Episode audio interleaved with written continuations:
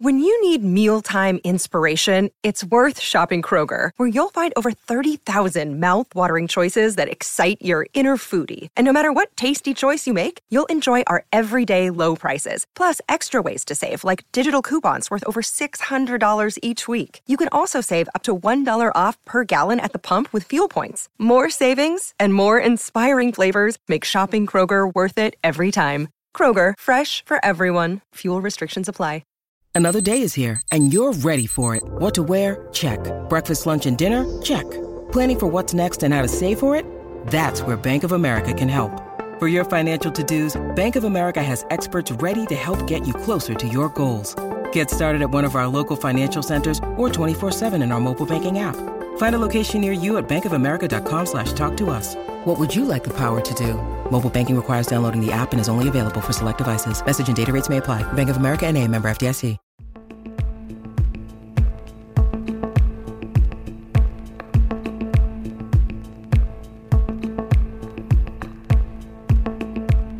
Hi, folks. On today's episode of the Abandoned America podcast, I wanted to address the questions I get asked all the time when I show pictures of beautiful places that have been demolished. And those questions are, how did this happen? Why didn't somebody stop this? To do so, we're going to talk about the Our Lady of the Blessed Sacrament Church in West Philadelphia, which was originally founded as the Our Lady of the Rosary Church, and we're going to discuss why it was destroyed despite protests in the community. I'm joined by Chris Daniels, a middle school English language arts teacher at Saint Francis Cabrini, who helped spearhead the local opposition to the demolition. We're going to talk about how the community was essentially cut out of the decision-making process until it was too late, and why a place that could have continued to serve the area was destroyed. Before we do, I want to give you a bit of background on the building itself from the article on my Abandoned America write-up, which is a good time for a friendly reminder that if you check the show notes under the podcast tab on the Abandoned America website's menu, you can find more links to info on the places we discussed, in many cases photo galleries and additional history on my website. Our Lady of the Blessed Sacrament was originally founded as Our Lady of the Rosary Roman Catholic Church, an outgrowth of the neighboring Our Mother of Sorrows. The cornerstone was laid in October of eighteen eighty-eight with great fanfare. Over a thousand people attended the ceremony, with multiple church bands and temperance societies among their numbers. Inside the cornerstone were names of officiating clergymen, the names of the president, Grover Cleveland, and the Pennsylvania governor, James Adam Beaver, gold and silver coins minted that year, medals, and copies of the Times and other newspapers from that day. The day the article was carried in the news was October seventeenth, the same day Thomas Edison filed for a patent of the optical phonograph, the precursor to the first movie camera. Two years later, on October fifth, eighteen ninety, the finished church was dedicated. The tickets-only event was packed to the front doors, and during the procession, Ave Maria was played by an orchestra that was accompanied by a solo violinist, a harp, and the church's brand-new Mueller pipe organ. After the ceremonies, a procession of four thousand children from the Sunday schools of Our Mother of Sorrows and Our Lady of the Rosary marched down the street. Built to seat one thousand parishioners, Our Lady of the Rosary was constructed with locally quarried Haddington stone with granite trimmings, and its interior was fashioned with antique oak. fifteen stained glass windows depicted different mysteries of the Rosary, and the belfry spire was one hundred twenty-two feet high. Like many churches, Our Lady of the Rosary served mainly one ethnic group, in this case Irish American, but welcomed others in the community decades before other area churches followed suit. The population of the neighborhood shifted, and by nineteen ninety-six, a year after Our Lady of the Rosary merged with the former Our Lady of Victory parish and was renamed Our Lady of the Blessed Sacrament, ninety percent of the six hundred attending members were African and Caribbean American. One of the more significant events in the history of the church occurred after the painting of the altar entitled The Assumption of the Virgin was destroyed when it fell from the wall as a result of a winter freeze-thaw cycle. In nineteen ninety-six, retired art teacher and gallery owner Lucian Crump was brought in to paint a replacement and opted to create a fourteen by twenty-eight foot portrayal of the crucifixion flanked by Saint John the Apostle and the Virgin Mary. As a reflection of the ethnic makeup of the congregation, Crump's figures were black, a decision lauded for its representation of the inclusivity of the church.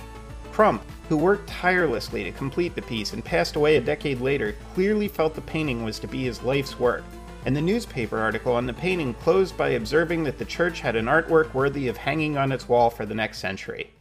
Our Lady of the Blessed Sacrament would not exist for another century, however, It was merged again with Saint Cyprian Parish in twenty thirteen, who used it for occasional liturgies.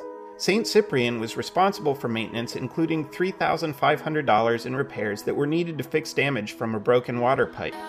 Saint Cyprian was also struggling, with only four hundred forty members attending Sunday Mass. Without parish funding, they would have to cut staff and outreach programs to maintain Our Lady of the Blessed Sacrament.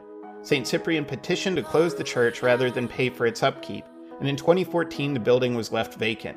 A year later, the property was sold to Boys' Latin Charter School, despite the fact that they were mostly known for raising the Church of the Transfiguration for a proposed expansion to their school, and then doing nothing with the lot for over a decade. When neighbors first saw the demolition notice on the Our Lady of the Blessed Sacrament Church on sixty-third and Callow Hill in late spring of twenty twenty-one, their initial reaction was shock. Tearing down the church hadn't been in the plans for the building that were discussed with them. As far as anyone knew, turning the church into a gym was still the plan. Emails from community and civic groups to Boys Latin were ignored until a petition to block the demolition was started, and there was a protest in front of the building that gained the attention of local news. The demolition notice was taken down, but construction fencing surrounding the property went up. Christopher Daniels, the middle school teacher who had started the petition and whose family had been members of Our Lady of the Blessed Sacrament's congregation for over forty years, knew there wasn't much time to act if there was any hope of preventing the church from being destroyed. Working alongside the neighborhood civic group H M C Squared, Daniels helped pass out flyers and set up Zoom meetings to come up with a game plan. And with that, let's go to Chris and find out what happened next. It's wonderful to have you here, Chris. I'm really excited to talk to you and just honored that you're here. Thank you so much for coming. Oh, well, thank you, Matthew. Thanks for having me. I'd love to share with you the story. I know it's a sort of a painful story. It's one that we're seeing a lot in a lot of different communities, not just in Philadelphia, but across America, where you have these really gorgeous buildings that are really significant to a lot of people, really a part of many different people's lives, and they're basically being summarily destroyed without a whole lot of feedback. So I thought one of the things that would be really good for people to kind of understand is they ask, well, why does this happen? How does this happen? Why doesn't anybody do anything? And you folks did all the right things, everything that you could to stop this from happening, and yet it still did. Is there maybe a bit you could tell me about yourself and your background? Sure. Well, I grew up in the West Philadelphia community. I actually attended Our Lady of the Blessed Sacrament right up until I graduated. After that, even in high school, I attended the church as a regular member on Sundays. I was baptized there, received all my sacraments, went to West Catholic High School, went to LaSalle, and then just by the grace of God, I should say, I think last year when I was applying for jobs to teach, I was lucky enough to be hired right back in the West Philadelphia community. I've always pretty much had great roots there. That's just a little bit about me. I probably could go on and on, but that's a little about me. So how far are you from Our Lady of the Rosary right now, like where you live? Well, I moved to be closer to school. So I'm right now in Olney, which is about, I guess, eight miles from the church. My family live right where they've been for the last thirty years at um. fifty-eighth Street. So they're right over in West Philly. You had told me that they had been members of this congregation for, I think you said forty years. Is that correct? Yes. Yeah. My grandma, she gave birth to my mom and uncle, and they were they were looking for basically a, a larger place to stay. So they moved over to sixty-third Street. My grandmother was always a raised devout Catholic. And, you know, she was looking for a new parish to join, and she saw the church right down on the corner. And so she She signed up and she attended Mass there regularly. Both my mom and uncle were baptized and attended the grade school there. And she was a long-term member all the way up until its closure in twenty thirteen. I was too. I initially attended Our Lady of Victory first. And it just so happened that Our Lady of Victory at fifty-fourth and Vine had consolidated with what, what was then Our Lady of the Rosary at sixty-third and Callow Hill. And that's what made the Our Lady of the Blessed Sacrament Church. So that was how I became connected with it, although even though that my family had already had background with it. All of us had received our, our sacraments, weddings, there were funerals there, everything. So, I mean, this is something that is not just a part of your life specifically, but also something that really is part of your like family tree. Yes. How did the story start for you? I'm just speaking a little more to the aspect of finding out about the demolition. Where did you step into this story at? It happened to be a Sunday, the Sunday of Memorial Day weekend. And some one of my coworkers from my school, who also went to Our Lady of the Blessed Sacrament, he was a teacher there. He texted me and he said, do you know that O L O B S, Our Lady of the Blessed Sacrament, is going to be demolished? And I said, what? No, are you talking about the church? And he said, yes. And he had said that another parishioner had sent him the picture of the notice. I wasn't near the church at the time. Otherwise, I would have just drove down there to kind of see the notice myself, because I was just there for school on like when we got out. We got out Thursday and there were no notice on the door at all.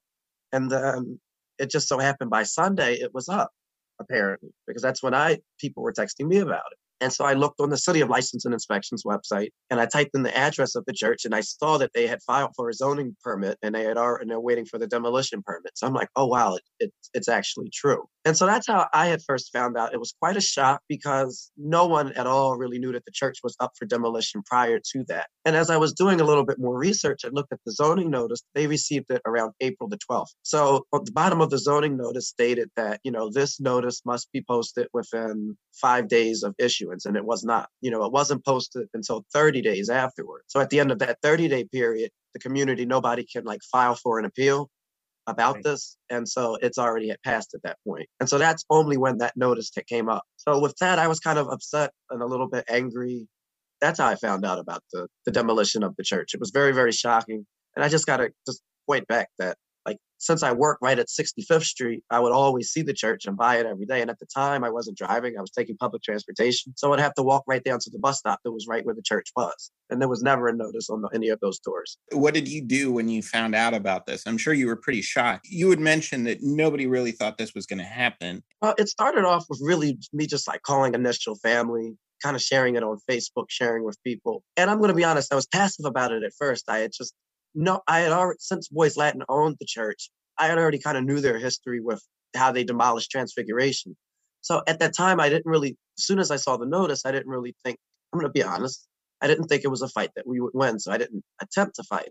However, I had sent an email that same day to Boys Latin. I had made multiple calls. I had a lot, then I had asked other people to call and they were ignoring all the calls about the church. And all we were really asking is, could we go in and photograph it before it's destroyed? And so I think how we were being ignored for something so little is what made me really start to think more and more about it. And then I would just look at the church and I just would think about how much of a landmark it's been and how reckless I thought it would be to just destroy it. So that's what made me decide to create the petition. That's how it really got started. I created the petition. Um, I really started to just ask like some friends and family to just share it. Shortly after that, I contacted some people from the Our Lady of Rosary, former parishioners, and people from Saint Francis Cabrini, the school I'm at, who had a history at Rosary. And I said, maybe we should go to the news. So I contacted six A B C. They did a news story about us. That was the first news story, I should say. And that's when we noticed the demolition notice that was up that was taken down immediately after that story went out.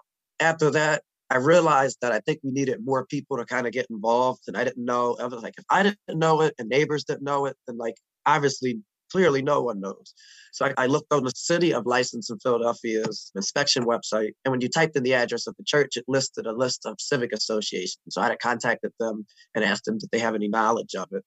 And they had told me no. So I kind of teamed up with H M C Squared, which was the community civic association in that area. And that's how we started staging formal protests. We started to walk the streets, to hand out flyers, to let people know this was happening, to join these Zoom meetings so that we could have a discussion. We had reached out to Councilman Jones, representatives from Boys Latin, a number of people. Those were the initial steps that we took right when we saw the notice was filed. As I was sharing this on Facebook, an attorney who works in Philadelphia on a number of like preservation battles, Hal Shermer, had contacted me. And so he had, he had worked with us with this case as well and filing appeals to the City of Philadelphia, which were not answered in a timely fashion. I also contacted Celeste Morello. She was the art historian who nominated the church for historical designation because I felt that that was the pivotal point, the fact that the building didn't have the, the historical registry. Since it didn't have that, that's why it was up for the demolition and it was able to be demolished. So that's why I felt it was good to talk to her as well to see what had happened at those meetings when she nominated the building. So what did happen at those meetings? You and I have talked about this privately a bit beforehand, but I mean, I think that's a really, really critical point for people to understand what happened with this and why it's so crazy. So, and I'll point this out too. I was not at this meeting personally. However, I, I was in contact with Celeste, who was directly at that meeting, as well as a few other preservationists. For example, Paul Steinke, who runs Philadelphia Preservation Alliance and David Traub, who has Save Our Sites. These are all some people who are just were. But anyway, they were all at this meeting, and I got in contact with them, and I also went ahead and read the minutes that were released on the city's website. When Celeste nominated the building, Philadelphia has it's like a two-step process, and so the building had met the criteria in the first step. So I think the meeting was in October of twenty nineteen, and the Philadelphia Historical Commission, that meeting was just for them to determine if the building met the criteria for being historic. The second meeting in December was the meeting where it was for the final vote. When the final vote came, Boys' Latin had brought out a number of students from the middle school, as well as teachers, one person from the community, parents, and they also presented a petition where they had eight hundred signatures.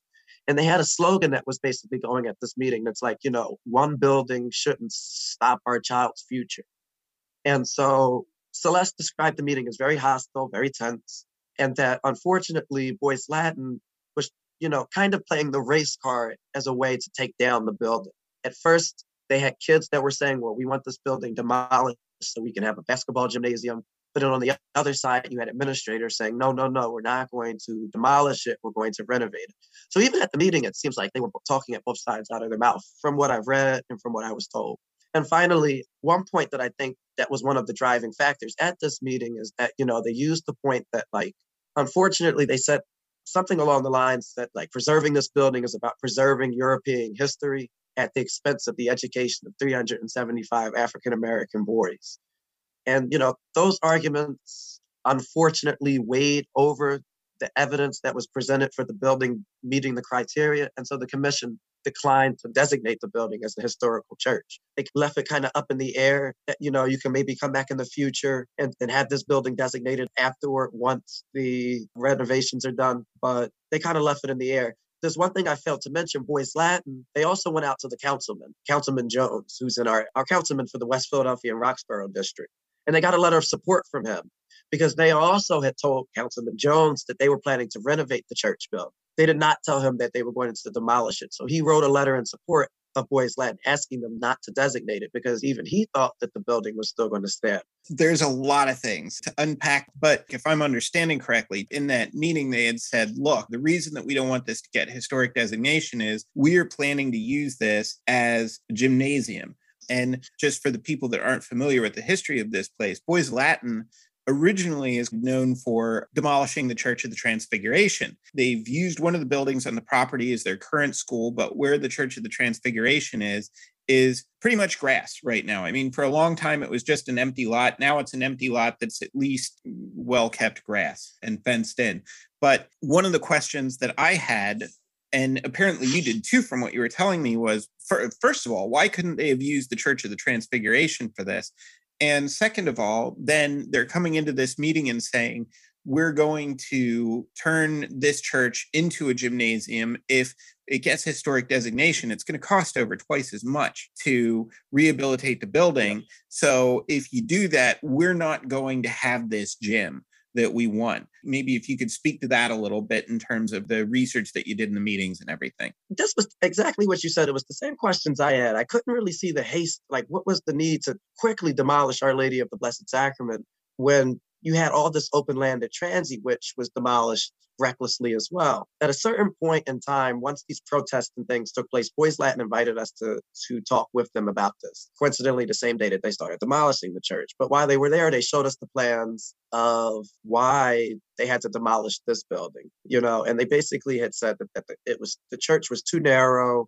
And that if you took the roof off, it wouldn't even really look like a church anyway, like the way that people knew it. So we it's best to take it down. So that's what I had asked, why I had said to them, I said, well, you know, you guys said the same thing about Transfiguration. You tore that church down and it's just been sitting as a vacant lot ever since. I was like, we don't want this to come over to sixty-third Street. There's no need for this over here. And their response is, well, we never promised anything at Trans. You know, we never promised anything over there.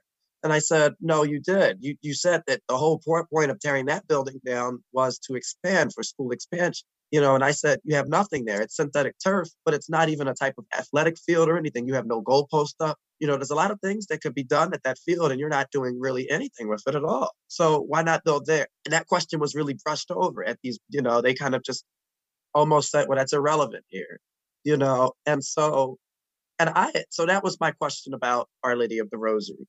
because I had done some research, and in the minutes they on on the minutes that they have on their website, which if you go on their website, anybody could see them, but no one, you, you know, I don't know if anyone's just going to just be searching for Our Lady of the Rosary just every day that they pass by.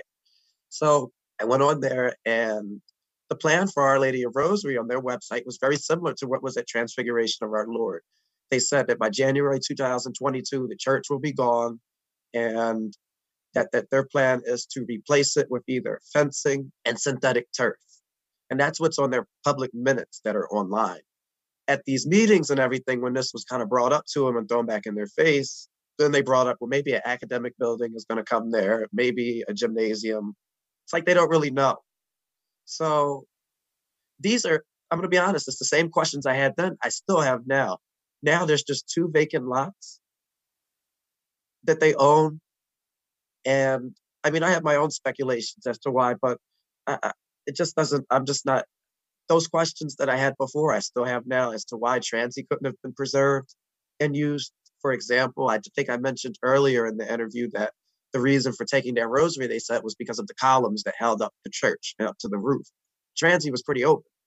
So it just seems like they want to take down these buildings or these churches, have the lot open, but for what? Doesn't really seem like anything is, they have four hundred thousand dollars to demolish the building, but really they're trying to find money to replace it. I'm not understanding. And how you would characterize, again, I mean, for people that maybe aren't as familiar with the timeline, if, if you hear a big sigh in the background, that's that's my dog, Charlie Peanut Butter, hanging out next to me. So for people that maybe aren't as familiar with this timeline, you have this, this meeting with Celeste, who is nominating it for historic designation, right? And the big complaint, aside from, I'm going to find the exact quote here. So basically, the Boys' Latin C E O says at the meeting that preserving the building is really protecting, I believe, white history, white culture, at the expense of three hundred seventy-five students who will not otherwise have a gymnasium. So it, basically, at the meeting, he's saying, okay, well, we need to do these renovations to the building, and this church is no longer really serving the community, so the designation stands in the way of turning it into something else, but at least keeping some aspect of the original structure. Whereas it sounds like after this meeting, and, and from what you were saying about the notes online, which, by the way, uh, you're one hundred percent correct in that I went onto their website to research them as I was doing this story on it, and I surely couldn't find any of those things. But it, it's not like somebody who's just a casual observer is going to go yes. on their website and find it. These meeting minutes were before they went in for that, from what you were telling me. Is that correct? Some of the meeting minutes, like over the course of time, the meeting minutes flipped back and forth. It was only after the meeting, they moved right into the, they like after the meeting, which was in December two thousand nineteen, Uh, it was January two thousand twenty-one where they came up and said that they were going to prop- they were going to demolish the building. And what I'm getting at is it had been kind of characterized as a bit of bait and switch. Yes, with, it was. Yes. With what they told the historical commission to skirt the historic designation. Yes. And then this looming question of, and and obviously neither you nor I are necessarily going to be able to say, well, this is what was in their hearts at that particular time. But it sounds like maybe at the time that they were doing this, they had their doubts as to whether they were ever going to actually use this building as a gymnasium. I, I would agree. I think I think by the time that December two thousand nineteen was here, they, they had significant doubts about, I think they were moving, and if anything, more in the idea of demolition. They knew it, but they couldn't outright say it because then they know that that would not work in their favor. I would be honest in saying that they did do the research and trying, they did look at different sketches and plans to see what they could do to preserve the building, but it didn't work for them. Now, when other people stepped forward, like Paul Steinke from the Preservation Alliance and things, to try to give them pro bono work to see what could be done as a last minute effort, they kind of told them to get go away. So like once they had made up their mind, there was really nothing that, that could be done to have changed it. Okay, so they, they mentioned again about this church preserving white or European history. But one of the articles that I read was in nineteen ninety-six, and they said that, you know, it was a ninety percent Black Caribbean American congregation that was there, which was one of the reasons why Crump's painting that was put in there had the African-American Jesus that was in it, because that was reflective of the congregation. So there's a little bit of a disconnect there for me, where they're saying, okay, well, this is the history of European and white parishioners. And yeah, it's an Irish American church when it was built, but it, it doesn't seem like the church had really been that for decades. Yeah, that's one hundred percent fair to say. I mean, if you think about it, my grandma and, and my mom and my uncle were all baptized there, and they're all in their fifties and up. So that that's that's reflective of like five decades right there. And then not only that, but like the church historically in that area, Our Lady of the Rosary was kind of known for being open at a certain time period. Now, I'll be honest with you. Historically, it was not kind to Italian people when the church was first built. However, over time, toward the nineteen sixties and seventies, as the African-American residents started to move in, the church really opened its doors to the people that were in that neighborhood at the time. Because two blocks up the street, at, matter of fact, at the school I worked at now, at Saint Donato's, you had to be specifically Italian to go there. At the time, Rosary was known specifically as being open to all. It was a happy mix of Irish and African-Americans. And then over time, it became predominantly African-American. And even at the time that we closed, although the numbers were not what the Archdiocese, I guess, would want, there were about three hundred, four hundred people who were going to Mass there. So it was still an active parish, full. And, and I'm going to be honest, that it had African-Americans. There was a Haitian Mass. Those were the two main ones that I remember. The thing that strikes me about that, and again, I, you know, and in fairness, I mean, I, I don't live around the church. It's not fair for me to come in and say, okay, well, this is what I think people need, or this is what I think people should get or not. But that being said, calling its history solely European white history, in essence, obliterates the community that was a part of it for decades and decades, that were really making it what it was, that, that are going to be the people that are going to be most affected too, because probably the predominantly Irish American community that was there when it was originally founded, there, you know, you might have somebody's like great great grandma that's still alive or something from that period, but that's over a century ago. It totally disregards the second half of the church's life, you know, and something like that I think is completely ignorant to have done and to have said. And that's my opinion. I think that not only that, and maybe I shouldn't say this, but I think for an educational institute as themselves to go out and then say something that's kind of historically ignorant as a means and a method to get what you want, I don't think that sets a good precedent for anybody. That was, I don't think it was a good example to the overall community, not to the community, not to their community. One of the things that I would kind of constantly say to them too is, you know, like you keep saying this as if the things that you do at your school, we didn't do when we were open as a parish, you know, like we didn't care about the community and outreach. I mean, like, no offense, but we were giving food out to the poor and the parish school, which was open, and uh, all these different things. They're making it very exclusive. You know, they're excluding everybody. It's just the school community, and that's really it. But they go about and kind of say community, community, community. But this was a community church. You know, there right. were people during the protest I talked to who they were like, you know, I'm not Catholic. But there were like many nights I would go to this church and just like stay out here and cry. I think history is important, regardless of whether it's European, African-American. You know, I think I just think that's a reckless comment to have made, because it's not like it's a supermarket we're tearing down, or it's not like it's a Walmart or like shopping center. It's a church where a lot of historical events take place. You might not see it as history, just like some we don't always agree on the same history things. But it doesn't mean that it's not historical. People's parents were buried there, you know, baptisms, weddings. I, I just think to have used that argument, I'm going to be honest with you, sometimes hearing them say that or reading those words, it upsets me more than the actual church demolition, because it's very frustrating, the level of ignorance that's being taught. Okay. When you're talking about the community, uh, and you had described it as a cornerstone of the community in one of the emails that you sent to me, why was the church important to the community? Do you feel that that, that community that the church had been affecting, do you feel like Boys' Latin did anything to include them, or were they being shut out? Well, no, they, the Boys' Latin, unfortunately, they did nothing to really include the community. It's a sad thing to say, but a lot of the community didn't know until the fencing went up, or until, you know, people saw the news stories that like me and a few other people kind of went out to like try to get publicity on. There was never at any point in time um, outreach to the community that this would take place.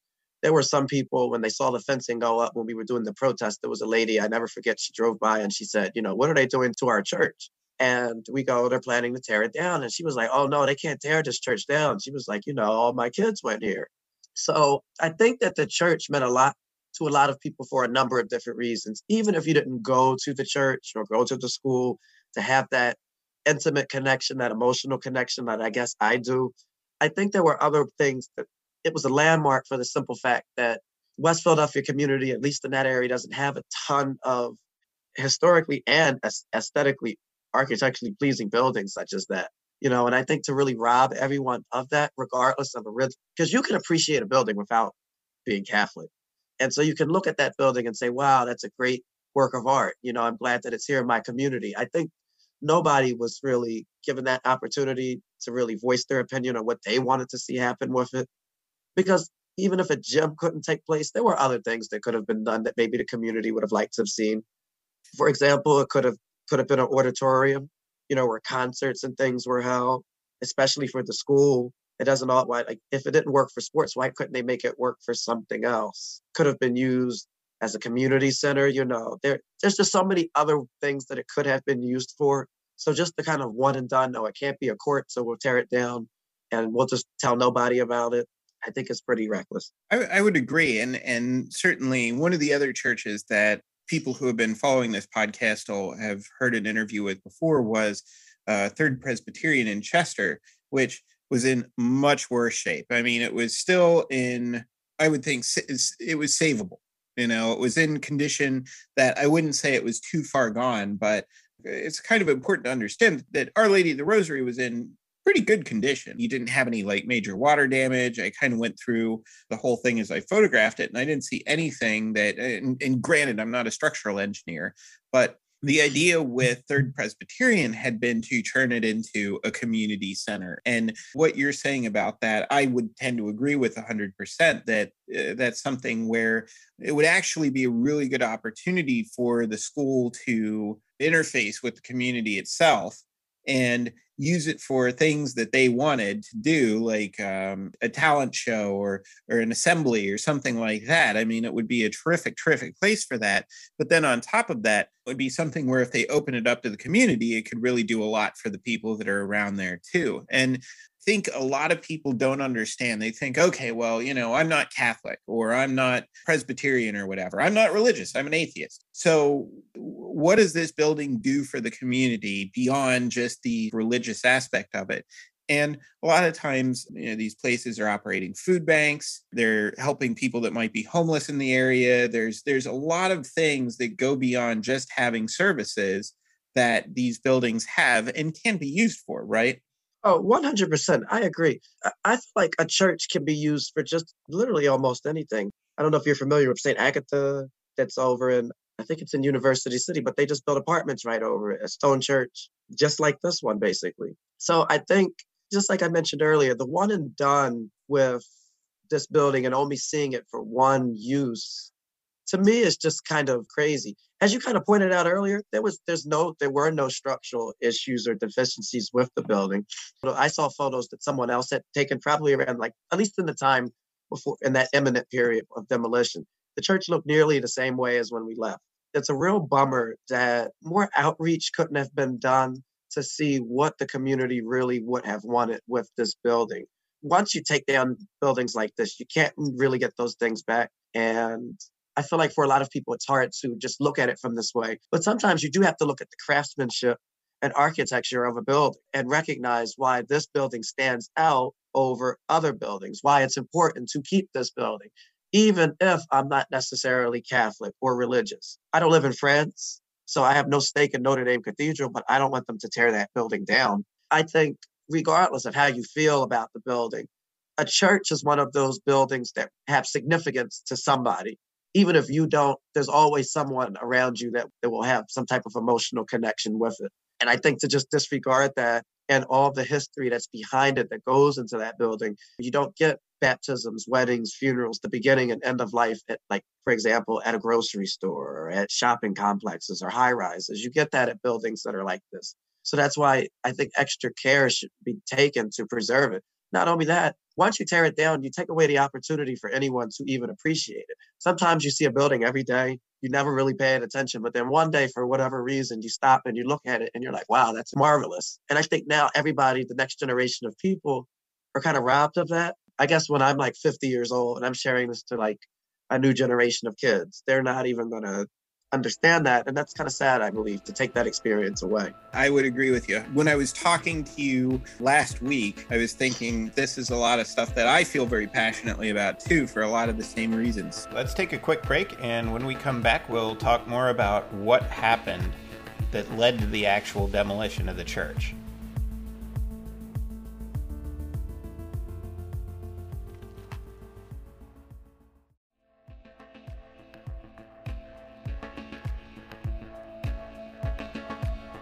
Hi, this is Matthew Christopher, creator of the Abandoned America book series, website, and the podcast you're listening to.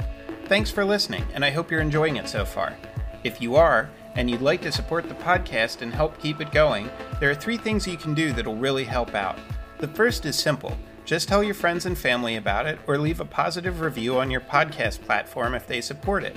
Good word of mouth makes a huge difference. Second, if you'd like to hear early episodes and see exclusive essays and photos that aren't on my website yet, you can become a patron at patreon.com slash abandonedamerica. That's P-A-T-R-E-O-N dot com slash abandonedamerica.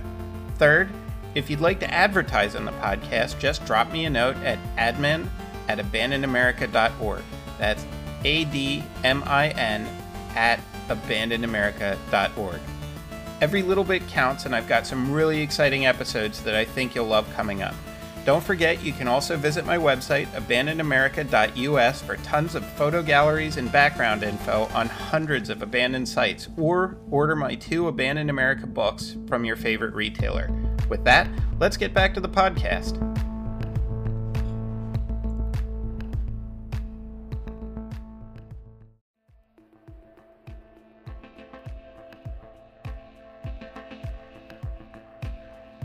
All right, we are back with Chris Daniels. And you had mentioned before we went on the break that you see architecture as something that benefits everybody. And I, and I personally very much agree with this, because particularly with churches, public institutions, things like that, these are things that are built to uplift the whole community around them, right? What were some of your favorite things when you think about the building? What were the things that really stood out to you about it? I remember the first time I went in the church, I was around eight years old. It was when the two churches consolidated. And I just never forget when like we went in the church and I just couldn't believe the stunning like beauty of it. I, I think the interior of the church was really my favorite aspect of it, because the, the columns and the arches and the, the, the mosaics and paintings that adorn the walls, I thought, in my opinion, and I know I'm probably biased, but it, it was probably the most beautiful church I think I've ever seen. On the exterior, I think I really, really liked the tower that, that was on the church. But I think between the tower and the interior, I think the interior always got me. And I think that was the most kind of hurtful to lose, because it was just priceless. Theaters and churches are built to be art. A lot of other buildings, it's function before form. And when you're talking about a theater, a church, the form itself is really important. And in a church's case, that's to lift your gaze up to the heavens and inspire you. You are religious, but I don't think that it's something that you have to be religious to appreciate. Oh, I agree. I mean, for example, and maybe it's not the best example to use, but even skyscrapers. We look at those and we marvel at how they're built and, and the way that they're designed and their, the way that they look. You know, so you can appreciate architecture regardless of, like, for example, I don't work at the Comcast Tower in Philly, but I think it's a great looking building. I think people should be able to distinguish, you know, like, hey, I'm not religious, but this is a great building. You know, that's a pretty church. You, there's nothing wrong with being able to acknowledge beauty that's in architecture. Not only that, but you got to be honest, kind of as you kind of alluded to, you don't really see great architecture like that in other buildings that are not like theaters and churches and maybe, for example, some old schools and hospitals. But that's where you're likely to find that that marvelous architecture. You know, Gothic architecture is not really built to hold up other buildings other than churches, but it's still impressive. Romanesque architecture, all those things. And again, they're teaching. I think they're just teaching tools because they're standout buildings. Clearly, a church stands out from the rest of the neighborhoods. And not only that, I think when it comes to particularly Catholic churches, when they were built, there was a lot of pride that was that was around that. You know, so that's what inspired them to build these big, gigantic, monumental churches.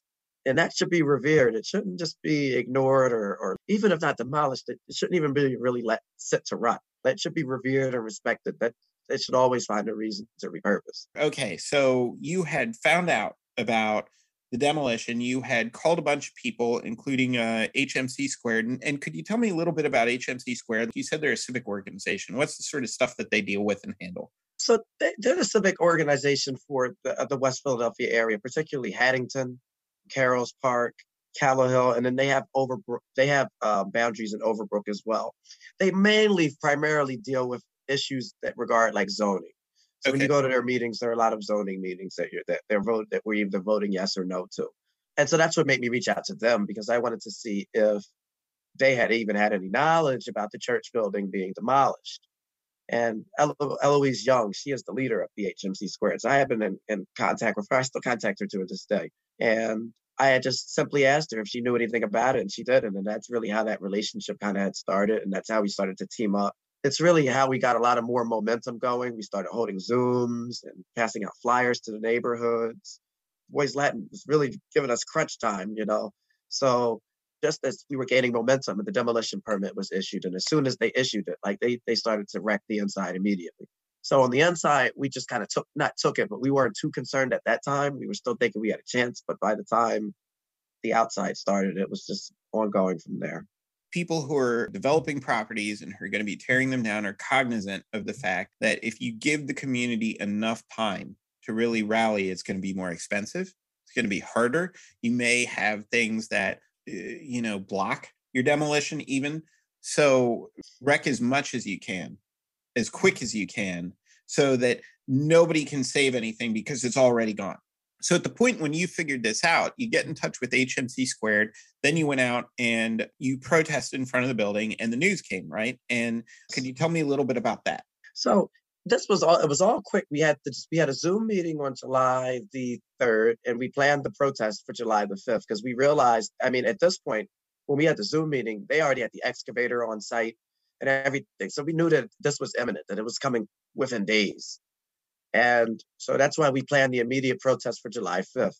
The Zoom meeting was somewhat tense because everyone was a little upset at what was taking place, and then nobody from Boys Latin had showed up to it. But so when we had the protest, we showed up around seven in the morning on July the fifth, and we had our signs and everything, and Channel six Action News was there. And so as we were gathering, like staging and setting up and everything, a younger man had a came from across the street and he approached us. And we had asked him, we had said, good morning, you know, are you joining the protest? And he said, well, no, not exactly. My name is Doctor Hayes. I'm the new C E O, Boys Latin. This is actually my first day. And we were like, oh, wow, okay. You know, it's just, in my mind, I kind of thought, well, this, what, if this is your first day, it looks like the decisions were made before you, weren't they? So you're just kind of, I already kind of thought that he was there for face. But long story short, he invited us at that protest to have a meeting with him to discuss this matter the next day, July sixth. And so we agreed, and we asked him what time, and he said three o'clock. And we agreed. He allowed us to protest, and we still protested. And then later on in the nighttime, a representative from like W H Y Y had reached out to me to do an interview. And he had reached out, and he said, the councilman's office is having an emergency meeting tomorrow. Do you know anything about this? And I said, no, I don't know anything about this. I know that there's a meeting tomorrow at three. But I didn't know that the councilman was coming. Well, he had saw the news articles, and I guess this was getting out of control. So his office finally had stepped in. July sixth, we have the meeting at Transfiguration at the old Transy site. And we're talking about the demolition, and Councilman Jones is there. And it was very hostile, very tense, because they were pretty adamant about tearing down the building. They would not accept responsibility for like baiting and switching. Even the Councilman Jones, he was very, very upset, because he said, I would have never given you guys the letter of support if had I known you were going to demolish the building. You guys didn't tell me you were going to do that. And so at the, by the end of this meeting, Councilman Jones was asking, well, what can we do? Can, is there anything we can do to stop this? And they had told us at that meeting what we already started today. And so they had began to tear out the schoolyard side of the church. It was only a very, very small portion of it. The excavator claw was still like in the building, but the ninety-five percent of the church was still standing. And so even with that, we were still asking for them to stop. And they did agree to pause, but then they resumed the demolition three days later. From you discovering the demolition notice to this point where they started demolition, how many days was that? Demolition notice, I think, came up May thirtieth, and they had started July fifth. Okay. They never posted the zoning notice. Even though there was a thirty-day gap, the zoning period had passed and the demolition permit was issued. And once a permit is issued, you can't really, there's not much you can do. We did file um, appeals and things in that process, but they were no. Why were the appeals not honored? What was the reason that they gave for not giving them more weight? Well, the first appeal was for the zoning permit. And one of the reasons that they shot it down, unfortunately, was because they said that I was too far from the church. They said that, so I wasn't necessarily a, um, I forgot the exact words that were used. I guess maybe a stakeholder, I could say. The second one was directly appealing the demolition permit. The demolition permit that was issued was for a one-story church, like a one-story building, even though that the building was, um, on the prior documents, it was listed as at least three stories. So that was, that was another like, technical appeal that was going on. But unfortunately, once that demolition permit came out, even though you have thirty days after that permit to file an appeal, they can start right away. And that's what Boys' Latin did. And so that's why both of those appeals ended up failing. When you're talking about legal stuff, you're talking a wildly different timeline than the one that humans tend to exist on, because nothing happens overnight. And, and there are clearly defined windows and a lot of sort of technicalities and legalities. It's it's it's very hard for a, a layperson to just wade into the middle of this and have any idea what's going on or how they can really make a difference or stop things. For example, if somebody said, okay, they're going to tear down that church three blocks from me or whatever, even though this is something that I'm I'm passionate about and I've seen happen time and time again, I, I wouldn't necessarily know. What's the first step on this? How do you make this something that is an issue that they're going to have to deal with versus just saying, I don't want you to do that, and them saying, well, who cares? One of the reasons, and especially when you start thinking about the legal aspects of it, is that there was not a lot of time that was given. It was, I think, the way that the demolition notices were posted and the, and the permits and everything, it was done very meticulously and methodically. You know, so it was very planned out and well executed in a way in which you couldn't really do much, in which these things take time to process and time is not on your side. So it was done in a way in which almost intentionally shutting you out, closing the door on almost every possible avenue that you have. I think the only maybe avenue that we could have had was an injunction. However, those are very costly, mm-hmm. you know, so just to generate that much money in such a little bit of time was outside of our reach. For example, I'll say this, if I was just the person who was just hunting down Boys' Latin's minutes, you know, and I had looked in January and knew that, oh, they're planning on doing it then, then like they're planning on doing it in the summer and they're saying it in January, then that's a little bit different, but no one knew, you know, and so that's why, unfortunately, um, I think that's why these things happen. I think, I think that they're, I think not just Boys' Latin, but just people as a whole, developers or anything, they do it in such a way that you can't really say much. And even as you mentioned, purposely wreck the buildings to a point where, or put them in a state where you feel like that they, there's nothing that can be done. Like the doors and the windows were stripped off of the church before they even started taking it down, you know, and that was a very, very bad look already. It already gave the impression of a, I hate to say it, soon to be demolished church. Right. So if you have a year or a eight month head start or something like that, where you've already got the paperwork, like you're already running on the track and somebody else is just starting to figure out that they have to race. They're not even in yes. like their, their racing clothes or whatever. The more momentum somebody can build for a demolition process, the harder it is when you're just walking into it, especially right at the very end.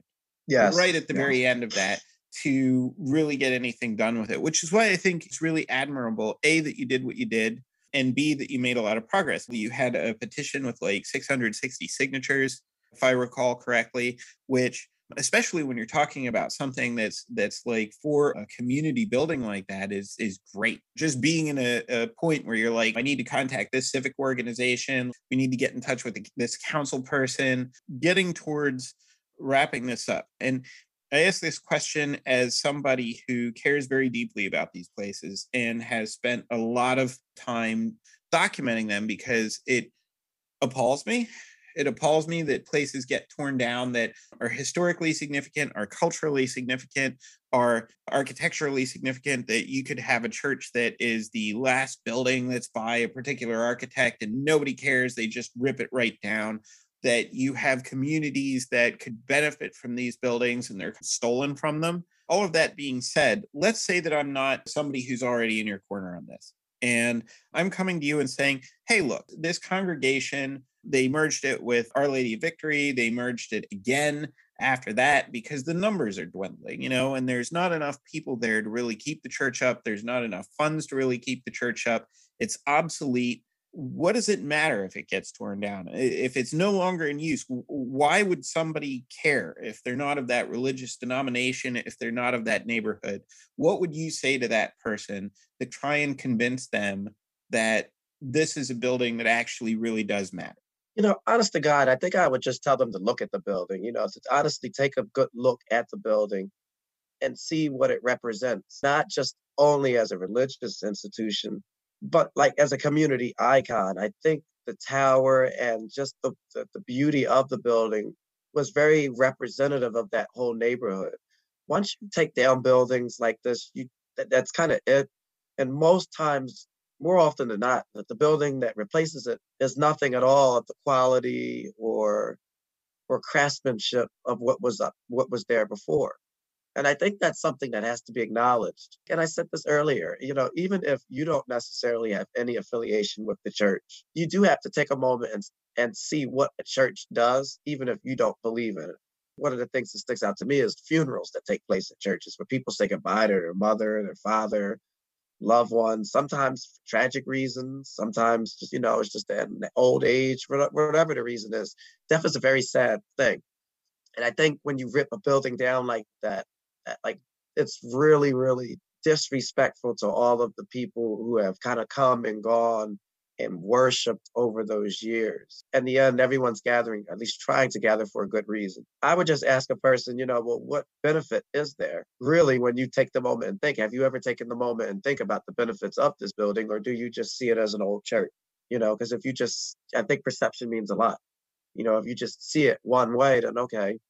But if you take the opportunity and take the time to see that this building is more than just that, then I think you can come to appreciate these things more. I mentioned this to you last week.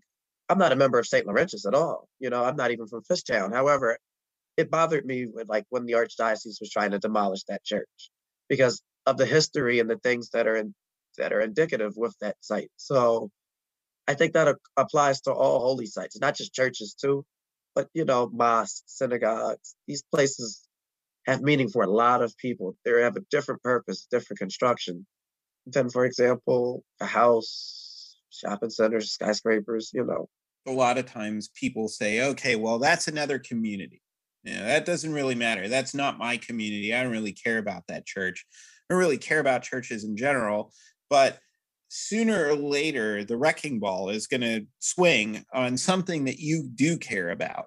And I guess maybe I'll compartmentalize this to Philadelphia. Like this is something where they tear down the Boyd, and that's one of the last great movie palaces in Philadelphia. They tear down Jewelers Row, which was a functional shopping district, really. Church after church after church after church after church. Like, I don't even know where to begin with all the churches that they've torn down in these areas. Individually, you can say, yeah, it doesn't matter because I don't live in that area, but it's it's kind of a death by a thousand cuts, right? Sooner or later, it's it's going to come back to you. So how do you feel like the demolition of this church is changing your view of the importance of buildings in your community and the preservation process as a whole? I'll tell you, I think I've, I've always loved architecture. So I, I've always cared about preservation. Now, I'll be honest, I don't, I don't think I thought as deeply as I do about it now as before, like until this demolition came up. And if I wasn't, like, I'll be like, I love teaching, so I'm not saying this in a, gra- a bad way. I, if I wasn't teaching, then I would put more time into preservation. It's just very hard to balance the two, sure. You know.